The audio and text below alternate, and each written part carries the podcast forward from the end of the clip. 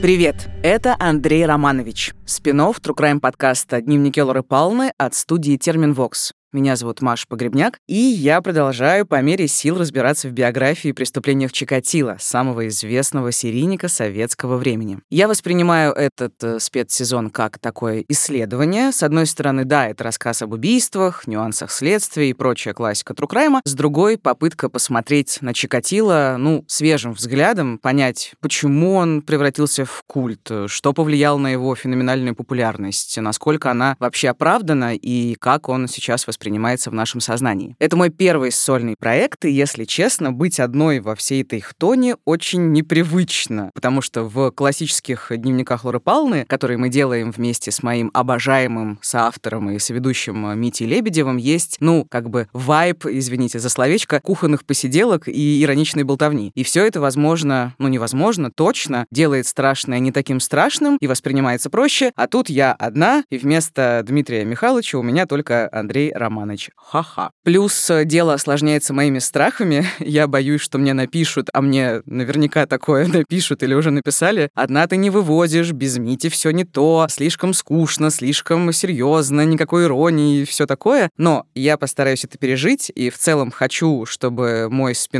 каким бы он ни был, в итоге доказал, что я одна тоже что-то могу. И я очень благодарна спонсору этого спецсезона, образовательной платформе «Нетология», за поддержку и за веру в мой проект. В нетологии обучают самым востребованным профессиям и знают, что рост и процесс обучения — это всегда нелегко, но зато интересно. Надеюсь, я тоже расту прямо у вас на глазах, и вам любопытно за этим наблюдать. В прошлом выпуске я рассказала, как э, Чикатило рос, где учился, на ком женился, как и кем работал. Ну и, конечно, самое важное, когда начал испытывать нездоровое влечение к детям и впервые к ним приставать. Если вы его не послушали, рекомендую это сделать, так будет чуть понятнее. Первый эпизод кончился тем, что 42-летний Чикатило в 1978 году переехал с семьей в шахты, устроился воспитателем в местное профтехучилище и тайком купил себе маленький дом в Межевом переулке на окраине города. И я туда съездила ездила, чтобы посмотреть, как это место выглядит сейчас. Осторожно, двери закрываются.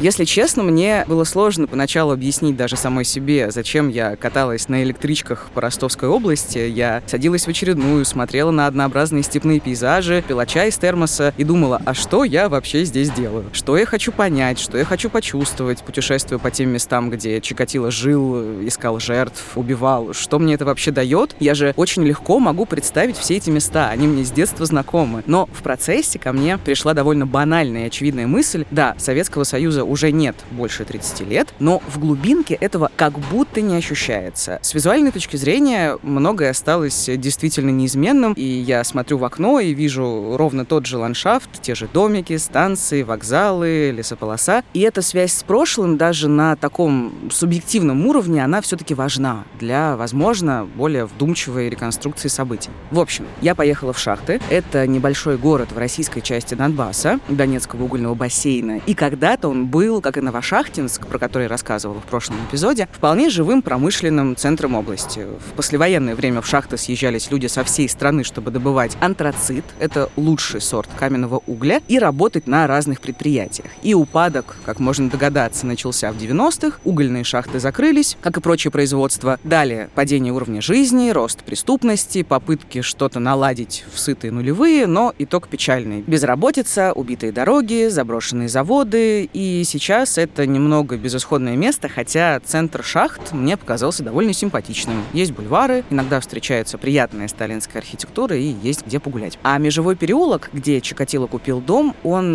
ну, не совсем на окраине, скорее в отдаленном уголке частного сектора, где почти нет людей, и я вот в этом убедилась. Так, ну, мое путешествие по трущобам продолжается. На меня смотрит собака, она не лает. Надеюсь, она меня не укусит. И, честно говоря, поэтому я боюсь двигаться. Она с щенком и, возможно, подумает, что я угроза. Ну ладно. Что я вижу? А я вижу ничего. ну, вернее, я вижу развалины дома, который, возможно, принадлежал Чикатило. Дело в том, что его разрушили. Говорят, что разрушили его вроде как местные жители, которые по понятным причинам этот дом не любят. Тут несколько пустырей, полуразрушенных зданий. Есть деревянные, есть каменные. Здесь э, практически нет асфальта. Вот периодически проезжает машина. Вот машина прямо сейчас проехала по луже, ну и успешно поехала дальше. Если честно, мне вспоминается смешное ростовское словечко «кушери». Кто-то говорит «кушеря», то есть заросли. И вот дом Чикатило находился в таких вот кушерях. Если честно, ощущение, что я в деревне, людей я не вижу. Я знаю, что здесь недалеко есть овраг и протекает река Грушевка, печально известная и вот ко мне снова бегут собаки. Надеюсь, ничего со мной не произойдет. Ну ладно. Что касается убийств. Есть версия, что в этом доме он убил девятилетнюю школьницу Лену Закотнову. Это было его первое убийство. Тело Лены нашли в реке э, Грушевка, про которую я уже говорила, которая здесь недалеко, возле Грушевского моста. И я, честно говоря, решила все-таки не спускаться к реке, потому что это может быть опасно, потому что здесь э, сегодня все заледенело. И несмотря на то, что причастность Чикатила к убийству Лены Закотновой не была доказана, эта часть города пользуется пользуются у местных дурной славой. Я прекрасно понимаю, почему вообще здесь максимально неуютно и мрачно. Теперь в народе говорят, что в доме в Межевом переулке Чикатило убил не только Лена, но и других. И, в общем, фамилия Чикатило по влиянию на реальность почти как фамилия Пушкин. Ну, в плане какой-то такой сакральности, ну, в случае с Чикатило ненормальной и жуткой. То есть, если фамилия Пушкин э, сакрализует все, с чем она связана, то фамилия Чикатило придает такой страшный кровавый флер. И созерцая этот пейзаж, я, в общем-то, понимаю, почему люди обходят этот район стороной. В шахтах я была этой зимой, в начале февраля, и думаю, погода мало чем отличалась от погоды в день убийства маленькой Лены. Это случилось 22 декабря 1978 года. Чикатило рассказывал, что в этот период чувствовал себя одиноким, потому что переехал в шахты без семьи, жена с детьми какое-то время жили в Новошахтинске, и, как он говорил, был как безнадзорный, скиталец никому не нужный. Плюс в некоторых источниках сказано, что незадолго до этого Чикатило избили его воспитанники, как раз, кстати, за нездоровую любовь к маленьким детям, и это расшатало его состояние, и он стал везде носить с собой нож. По данным следствия, Чикатило познакомился с Леной вечером на остановке Трампарк и увел ее в межевой переулок, где обещал угостить жвачкой. Далее цитата из обвинительного обвинительного приговора Ростовского областного суда. Закрыв входную дверь, Чикатило повалил девочку на пол и стал раздевать, завязав ей глаза ее же шарфом. Когда девочка начала кричать после того, как Чикатило руками стал манипулировать у нее в области половых органов и заднего прохода, Чикатило руками стал сдавливать ей шею, одновременно нанося ей три ножевых ранения в живот, от чего наступила смерть девочки. В момент агонии жертвы у Чикатило произошло семяизвержение, и он впервые испытал сексуальное наслаждение при виде мучающейся жертвы после нанесения им телесных повреждений. После совершения убийства Чикатило одел труп и отнес его к реке Грушевка, бросил в воду вместе со школьным ранцем. Через два дня тело Лены нашли и задержали местного жителя, 25-летнего Александра Кравченко. Он э, недавно вернулся из тюрьмы, где сидел за аналогичное преступление. У него было подтвержденное женой и подругой алиби. Кравченко отпустили, а через месяц снова задержали, на этот раз по делу о краже. По некоторым данным, оно было подставным. Далее, жена с подругой внезапно меняет показания. Кравченко также внезапно признается в убийстве Лены. Его приговаривают к смертной казни. Он утверждает, что оговорил себя и дал показания состояние под давлением, и дело отправляется на доследование. Потом Кравченко заменяют вышку 15-летним сроком, затем снова доследование, итог — окончательный смертный приговор и расстрел. Расстрел невинного человека, Кравченко посмертно реабилитировали. Уже после того, как Чикатило признался в этом убийстве, много-много лет спустя, уже в начале 90-х. Но вернемся ненадолго в 78-й. Чикатило допросили по делу Закотновой как свидетеля, потому что он жил неподалеку. И он признался, что купил дом в тайне от семьи для своих нужд, что, конечно же, показалось следствию подозрительным. Мало того, была очевидица, которая а видела Лену с человеком, похожим на Чикатило, б утверждала, что в его мазанке всю ночь горел свет. Плюс на участке участке, прилегающем к этому дому, обнаружили следы крови. Впоследствии, правда, сделали вывод, что это кровь животного, однако эта экспертиза загадочным образом исчезла из материалов дела. И не только она. Вот, например, исследователь советского криминала Алексей Ракитин в книге «Социализм не порождает преступности» пишет, что после признания Кравченко дело, ну, как бы почистили и убрали оттуда все-все-все неоднозначные выводы. Но и это еще не все. Чикатило во время судебного процесса отказался от признания. Суд не принял во внимание этот отказ, и в обвинительном приговоре, который я цитировала, этот приговор 1992 года, эпизод с Леной остался. Однако в 93-м Верховный суд, который рассматривал кассационные жалобы на приговор, все-таки посчитал вину Чикатило недоказанной и исключил убийство Закотновой из приговора. И получается такой казус. Обвинили Кравченко, расстреляли, потом признали невиновным, но и как бы причастность Чикатило в итоге доказать не смогли. И почему я так долго мусолю это дело и гружу вас всеми этими подробностями? Все эти противоречия и споры, вне зависимости от того, кто действительно убил Лену, это иллюстрация халатности правоохранителей и советских, и постсоветских. В том числе поэтому Чикатило так долго ловили. И если послушать Ису Костоева, был такой следователь, который возглавлял следственно-оперативную группу по поимке маньяка, Иса Костоев, то становится весьма печально, мягко скажем, от мысли, что в теории можно было сохранить десятки жизней. На первом же убийстве были все возможности выйти на него. К нему плотно подошли, его допросили. Просто надо было его жену допросить, что он сказал, я дежурил в эту ночь, алиби себе создавая. Проверить журнал, а дежурил ли он там по профтехучилищу. На первом же убийстве. А по этому же первому убийству осужден и расстрелян совершенно невиновный человек. Но и тут не все так однозначно, к сожалению. Костоева, хотя он внес значительный вклад в расследование, многие обвиняли в неэтичном поведении и жажде самопиара. И говорят, что всю эту историю с реабилитацией Кравченко и доказательством вины Чикатила затеял именно он, в том числе ради своей репутации. Возможно, это не так. Но итог все равно один. Девятилетнюю школьницу Лену Закотнову убили 45 лет назад, и никто до сих пор не может сказать, кто это сделал. Если верить следствию, после убийства Лены Чикатило залег на дно на два с половиной года. Он следил за делом Кравченко и якобы дожидался, когда тому вынесут окончательный вердикт. У Чикатило появилась новая любовница, и по невероятному совпадению старшая сестра его будущей жертвы. То есть сначала он начал встречаться с этой девушкой, а потом напал на ее сестру, школьницу Ирину Дуненкову. Ее он впоследствии изнасилует и убьет в ростовском парке авиаторов. С новой партнершей он обычно встречался встречался за городом, на природе. С сексом особо не клеилась, но Дуненкова-старшая, как говорил Чикатило, была славной бабой, терпимой к его слабости, и у него не возникало желания ее убить. Андрей Романович, судя по всему, какое-то время был в таком благостном расположении духа. Один из летних отпусков он провел в Москве, съездил прямо перед Олимпиадой 80, и там он, кстати, купил ту самую рубашку с олимпийской символикой, в которой через 12 лет его увидят на суде. И еще один штришок к портрету Чикатило привязывался к вещам и очень-очень бережно к ним относился, потому что рубашка на фотографиях реально выглядит как новая, хотя ей 12 лет. Еще из важных перемен в жизни. Смена работы в 1981 году. Чикатило ушел из училища и устроился в производственное объединение нерудных материалов Ростов НИРУД. Должность звучит так. Старший инженер в отделе материально-технического снабжения. Ну, то есть снабженец, есть такое слово, я думаю. И эта работа была связана с бесконечными разъездами, с командировками, чем Чикатило и воспользовался. Было как, вот бродяги, я же э, в командировках был на вокзале, спал где, на вокзале, на полу, газеты разложу, правда, и на голом а газеты разложу, у меня всегда были газеты с собой. На газета «Правда», да, «Известия». Ну и знакомились рядом, и уходили в лесополосу, уходили все, попутчики, так сказать, э, по несчастью. Вот. А потом, значит, уже начинала меня она трясти, говорит, ты что у тебя, говорит, ты, ты так пешком тащил весь, за три километра у тебя машины нет, не привез, и машинка у тебя не работает, и все, начинает меня смеяться, меня это все, конечно, выводило из себя.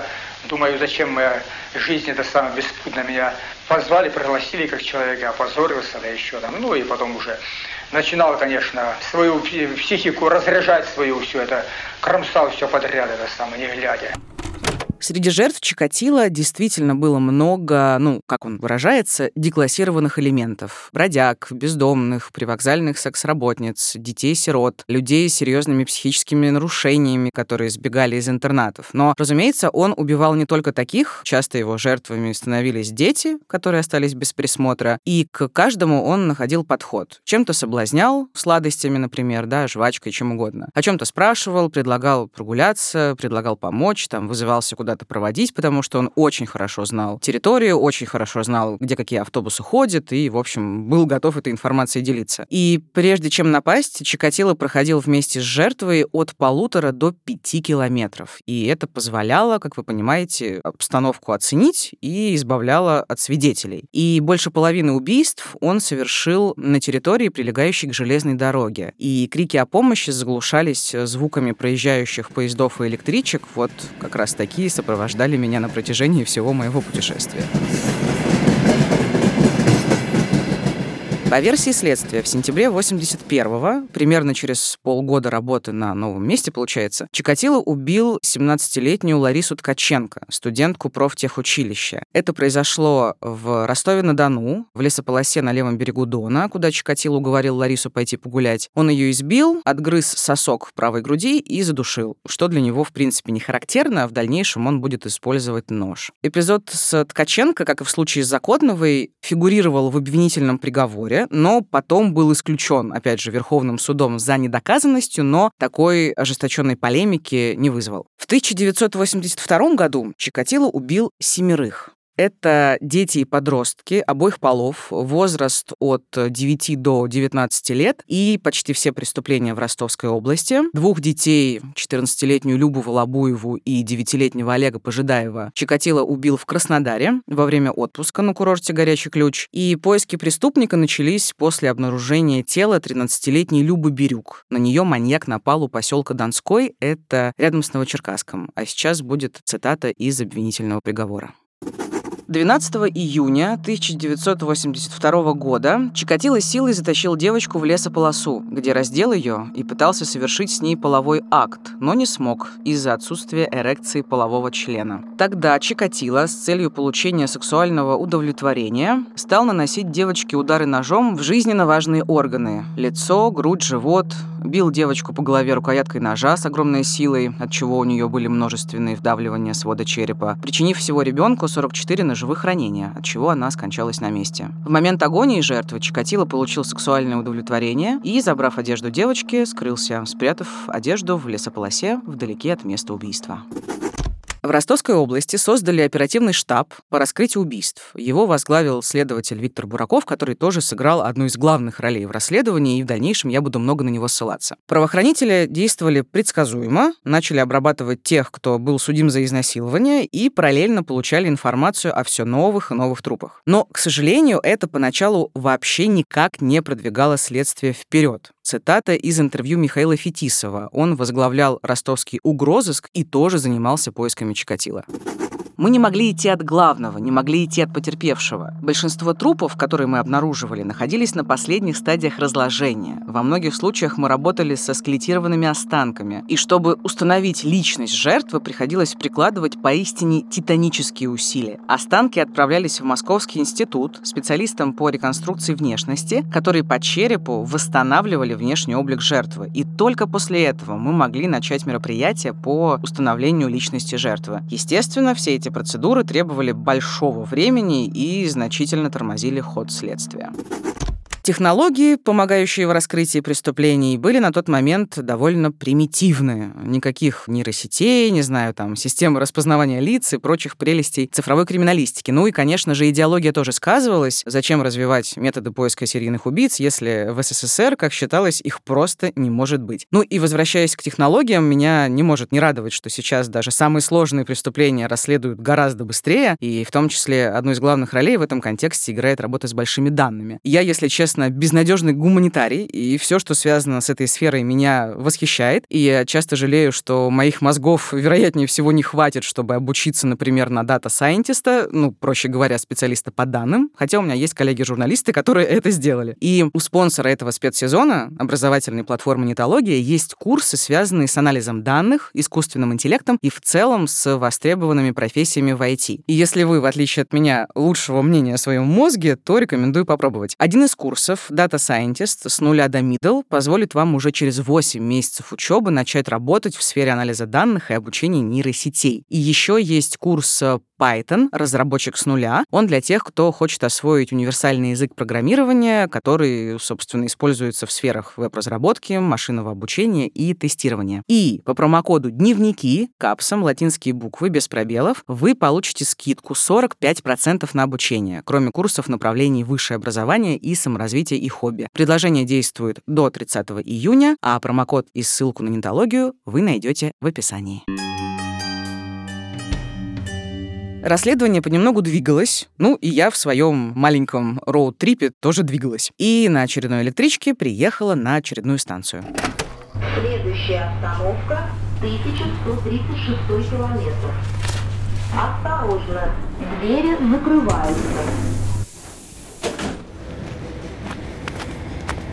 У меня ощущение, что я нигде. Я приехала на железнодорожную платформу, которая называется Кирпичный. Здесь ни единой души, сплошные железнодорожные пути, холодно, дует ветер, какое-то сгоревшее здание напротив меня. Зачем я здесь? Вообще, платформа кирпичной — это в черте города Шахты, но ближе к окраине. Собственно говоря, здесь э, располагается поселок Старокирпичный, такая типичная российская глубинка, малоэтажная, камерная, практически безлюдная. Опять же, я никого не вижу, но, возможно, стоит пойти в поселок, но, честно говоря, мне кажется, что в поселке будет такая же история совершенно. Когда я сюда приезжала, со мной, по-моему, только два человека сюда приехали, и все. Так что я тотальном одиночестве на просторах своей бескрайней родины. Что здесь происходит? Ничего. Вдоль железнодорожных путей тянется такая длинная-длинная лесополоса. И следующая станция после платформы кирпичная – это шахтная. И между этими двумя станциями да, опять у меня потрясающие подводки в стиле Коневского. Чикатило совершил не меньше трех э, преступлений, и тела в дальнейшем находили в окрестностях где-то здесь. Я вот сейчас Стою здесь и вспоминаю совершенно душераздирающую историю про 15-летнего мальчика Сережу Кузьмина. У него очень трагичное детство. Мать умерла. Отец не хотел заниматься ребенком и отдал его в школу-интернат. Это было, если не ошибаюсь, во второй половине 80-х. И Сереже было так мрачно, так безысходно и так одиноко, что он сбежал всего через неделю. Но отец его отправил обратно, и Сережа через некоторое время убежал опять, но в этот раз папа его просто не принял, и несчастный 15-летний подросток слонялся по городу, не знал, куда идти. Ноги принесли его на вокзал, где Сережа познакомился с Чикатило. И милый дядя в очках предложил прогуляться. Это было теплой южной осенью, сейчас здесь гулять совершенно невозможно. И вот, получается, они прошли где-то два километра вдоль перегона шахтной кирпичный, и рядом с очередным столбом-указателем Чикатило на мальчика напал. Угрожал ему ножом, э, связал, раздел, заставил высунуть кончик языка, который откусил и тут же проглотил. Потом Чикатило нанес Сереже порядка 30 ударов ножом и отрезал половые органы. Он так часто делал. Одежду мертвого мальчика он унес с собой и выбросил по дороге. И останки Сережи нашел случайно прохожий. Это случилось в начале января. Ну, то есть погода была примерно такая же, как сейчас. Хотя сейчас февраль. Но южный февраль, южный январь — это такое безвременье в том смысле, что снег, слякоть, снега практически нет. Он выпадает крайне редко. И, в общем, довольно мрачная картина вырисовывается. Эти останки Сережи были разбросаны по довольно большой территории, там в радиусе где-то 50 километров. Вероятно, их растаскивали животные. И интересно, сейчас вспомнила, что останки считались принадлежащими девушке. И только после признания Чикатило была назначена повторная экспертиза, и выяснилось, что это юноша. И я вот тут стою, мерзну и легко представляю, как одинокий, напуганный, униженный советским интернатом подросток мог довериться первому попавшемуся человеку, который к тому же всячески излучал безопасность. И бедный Сережа был уверен, что ему помогут, но, к сожалению, ожидания не оправдались. И, собственно, недалеко от этой станции, где я сейчас стою, произошло очередное убийство. К 1983 году у Чикатило сформировался свой специфичный почерк, связанный прежде всего с тягой к определенным частям тела. Цитата из книги Юрия Антоняна и Андрея Ткаченко «Сексуальные преступления, Чикатило и другие». Чикатило беспорядочно наносил удары ножом, иногда камнем или душил, лез руками в половые органы и задний проход, разрывал или разрезал их, отрезал груди, губы, нос, кончик языка, соски, яички у мальчиков, в большинстве случаев вырезал половые органы, расчленял трупы, копался во внутренностях. Иногда глотал кончик языка, матку, яички и иные небольшие части тела. Цитата. «Я свое бешенство срывал на половых органах жертв». Но ни с одной из них не мог по причине импотенции совершить половой акт. Однако почти во всех случаях происходило семяизвержение или, как уточнил сам убийца, семявытекание, причем довольно вялое, что нередко приводило его в еще большее бешенство. В попытке имитировать половой акт, вытекшую сперму брал на кончик пальца и заталкивал им во влагалище, в задний проход или рот жертвы. Часто наносил ножевые ранения в глазницы. Про глаза. Чикатило и в обычной жизни не мог долго смотреть другим в лицо, постоянно отводил взгляд, и есть версия, что он выкалывал глаза, потому что боялся, что на сетчатке останется его изображение, но прям фетишем Чикатило были половые органы, как вы уже поняли, особенно матки. Он признавался, что ему хочется, цитата, «не кусать, а именно грызть их. Они такие красные и упругие». И в большинстве случаев он съедал части тела, которые были связаны с сексом. И Антонян Ткачук, чью книгу я сейчас цитировала, интерпретирует это так. Преступник не был способен к сексуальному овладению телом, поэтому он, проглатывая сексуальные кусочки на таком чисто символическом уровне, владел телом, вступал в половые сношения. И тут важно сказать об еще одной особенности — это колото-резанные раны. Рассказывает следователь по особо важным делам и еще один человек, благодаря которому Чикатило поймали, Амурхан Яндиев. Когда мы изучали материалы уголовных дел, особенно нас больше всего интересовало заключение судебных медиков. Они делали описание наружные и внутренние исследования. И вот когда мы прочитали, в этом заключении было указано о том, что у жертв обнаруживали большое количество колото-резанных ран. В некоторых случаях было входное отверстие одно, но раневых каналов в этом же отверстии были десятки. Это были признаки того, что преступник является извращенцем, анонистом.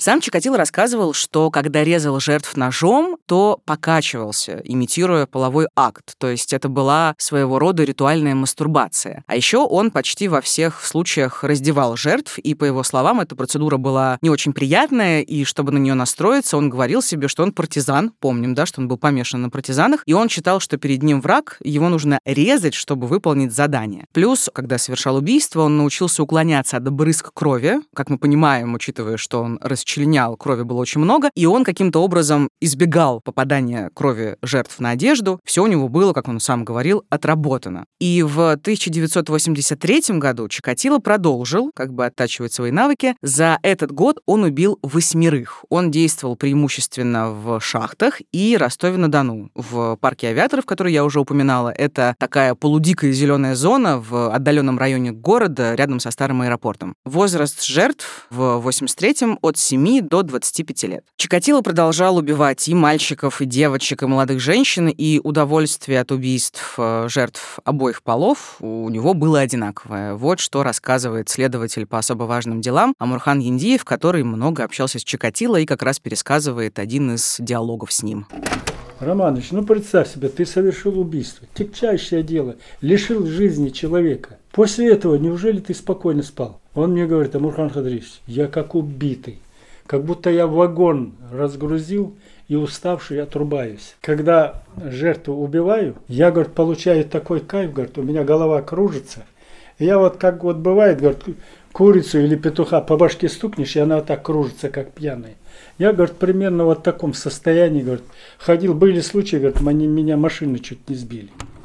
Осенью 1983 года в работе правоохранителей произошел важный прорыв часть убийств все-таки объединили в серию, и был сформирован так называемый первый список жертв. Там было всего шесть фамилий, потому что не обо всех преступлениях следователи знали, и в дальнейшем этот список пополнялся. Но почти сразу же, к большому сожалению, в работе органов случился откат. Так как следователи не могли понять до конца логику и мотивы убийцы, они думали, что имеют дело с психически больным человеком. И во второй половине 1983-го следствие сосредоточилось на отработке версии версии сумасшедшего маньяка. И как раз в это время в Ростове на территории Первомайского депо задержали некоего Сергея Шабурова, 20-летнего воспитанника дома-интерната для детей с особенностями развития. Он хотел угнать троллейбус, чтобы покататься по ночному городу. В отделе милиции Шабуров начал рассказывать с большим удовольствием подробно о своих криминальных похождениях. Якобы он вместе с другим воспитанником интерната Юрой Коленником убил двух маленьких детей. Правоохранители, конечно, за это зацепились, и началось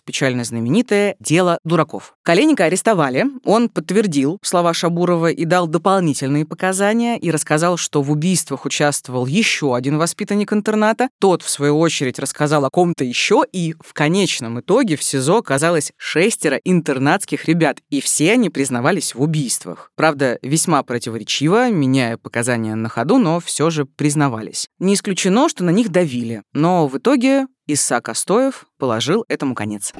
Этих людей уже, которых невиновных, уже пришлось освобождать мне. Спустя уже довольно длительное время, когда я принял дело к производству, я понял, что это абсолютно нежизненная версия.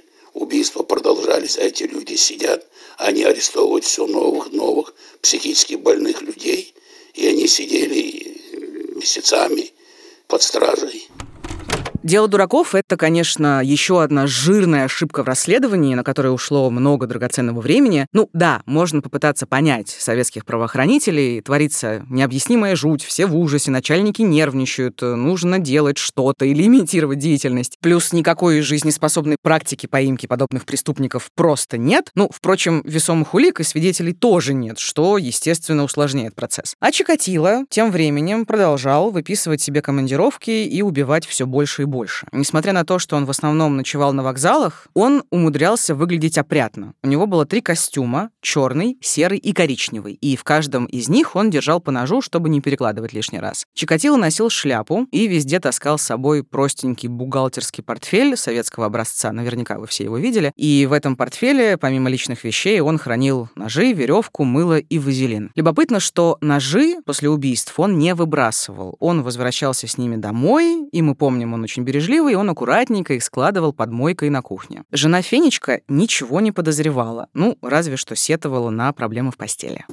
С 1981-1982 годов в интимном плане муж стал еще слабее. Я здоровая женщина и хотела быть с ним в интимной близости. Он, правда, пытался что-то делать, но не возбуждался. Последние 6-7 лет, когда я предлагала ему побыть со мной, он отказывался. В ответ на мое возмущение говорил «Бездельница, зажирела, тебе что, жеребца подать?» Таким образом, последние 6-7 лет мы с ним почти в половой близости не были. Своих детей, Юру и Лену, они в 80-х уже были подростками, Чикатило очень любил. Жена считала, что он даже слишком их балует, мог бы быть построже. А в быту, как я уже говорил, он был очень аккуратен, бережлив, на работе рассеян, за что его критиковали. И домашние вечера Чикатило проходили примерно так. Цитата из книги «Товарищ убийца. Ростовское дело. Андрей Чикатило и его жертвы». Покончив с портфелем и ножами, плотно поужинав, он, утомленный после нелегкого дня, укладывался спать. Спал всегда на одном и том же боку, за ночь ни разу не сменив позы. Засыпал мгновенно, спал до утра без сновидений. Проснувшись, шел на работу, где дремал на совещаниях и рисовал крестики. Нагоняя тем временем, становились все чаще и звучали грознее. Андрей Романович, прежде к выговорам безразличный, все чаще обижался и огрызался. Порою жаловался сослуживцам на несправедливость и гонения, чего раньше раньше за ним не замечалось. Бывало, Феодосия Семеновна ходила к начальству просить за него. Но во время преступлений Андрей Романович был совсем другим. Он погружался в состояние экстаза, которое отчасти схоже с состоянием аффекта. И вот что об этом пишут Юрий Антонян и Андрей Ткаченко в книге «Сексуальные преступления. Чикатило и другие». Он полностью уходил из постоянно избивавшей его жизни, пребывал в состоянии эйфории и переживал удовольствие, чего был почти полностью лишен в реальности. Иначе говоря, абсолютный переход на другой уровень бытия. После каждой кровавой оргии он успокаивался и был счастлив. Все это давалось путем глобального уничтожения. Можно предположить, что он даже нравился себе в этом качестве, этой своей тайной жизнью, в которой он выступал полным господином. Есть все основания считать Чикатило нарциссической, самолюбующей выдающейся натурой, причем больше асексуального плана, поскольку он никак не мог гордиться собой как самцом, а только как безжалостным мужчиной, своими руками создавшим себе иную реальность и долгие годы жившим в ней. В то же время сексуальные переживания занимали в его внутренней жизни ведущее место. Фух, мне кажется, пора выдохнуть. Слишком много всего произошло. Подведу кратенько итоги этого выпуска. Что мы имеем на конец 1983 года? Чикатило к этому моменту убил, согласно обвинительному приговору, 17 человек. Расследование двигается не туда, трупы продолжают находить. И, маленький спойлер, следующий год, 1984 станет самым кровавым в биографии Чикатило, но никто еще об этом не знает. Ну, собственно, в третьем выпуске я продолжу ездить на электричках, рассказывать всякие разные жуткие вещи, пытаться анализировать ошибки следствия. Спасибо, что дослушали до конца, и до встречи в следующий вторник.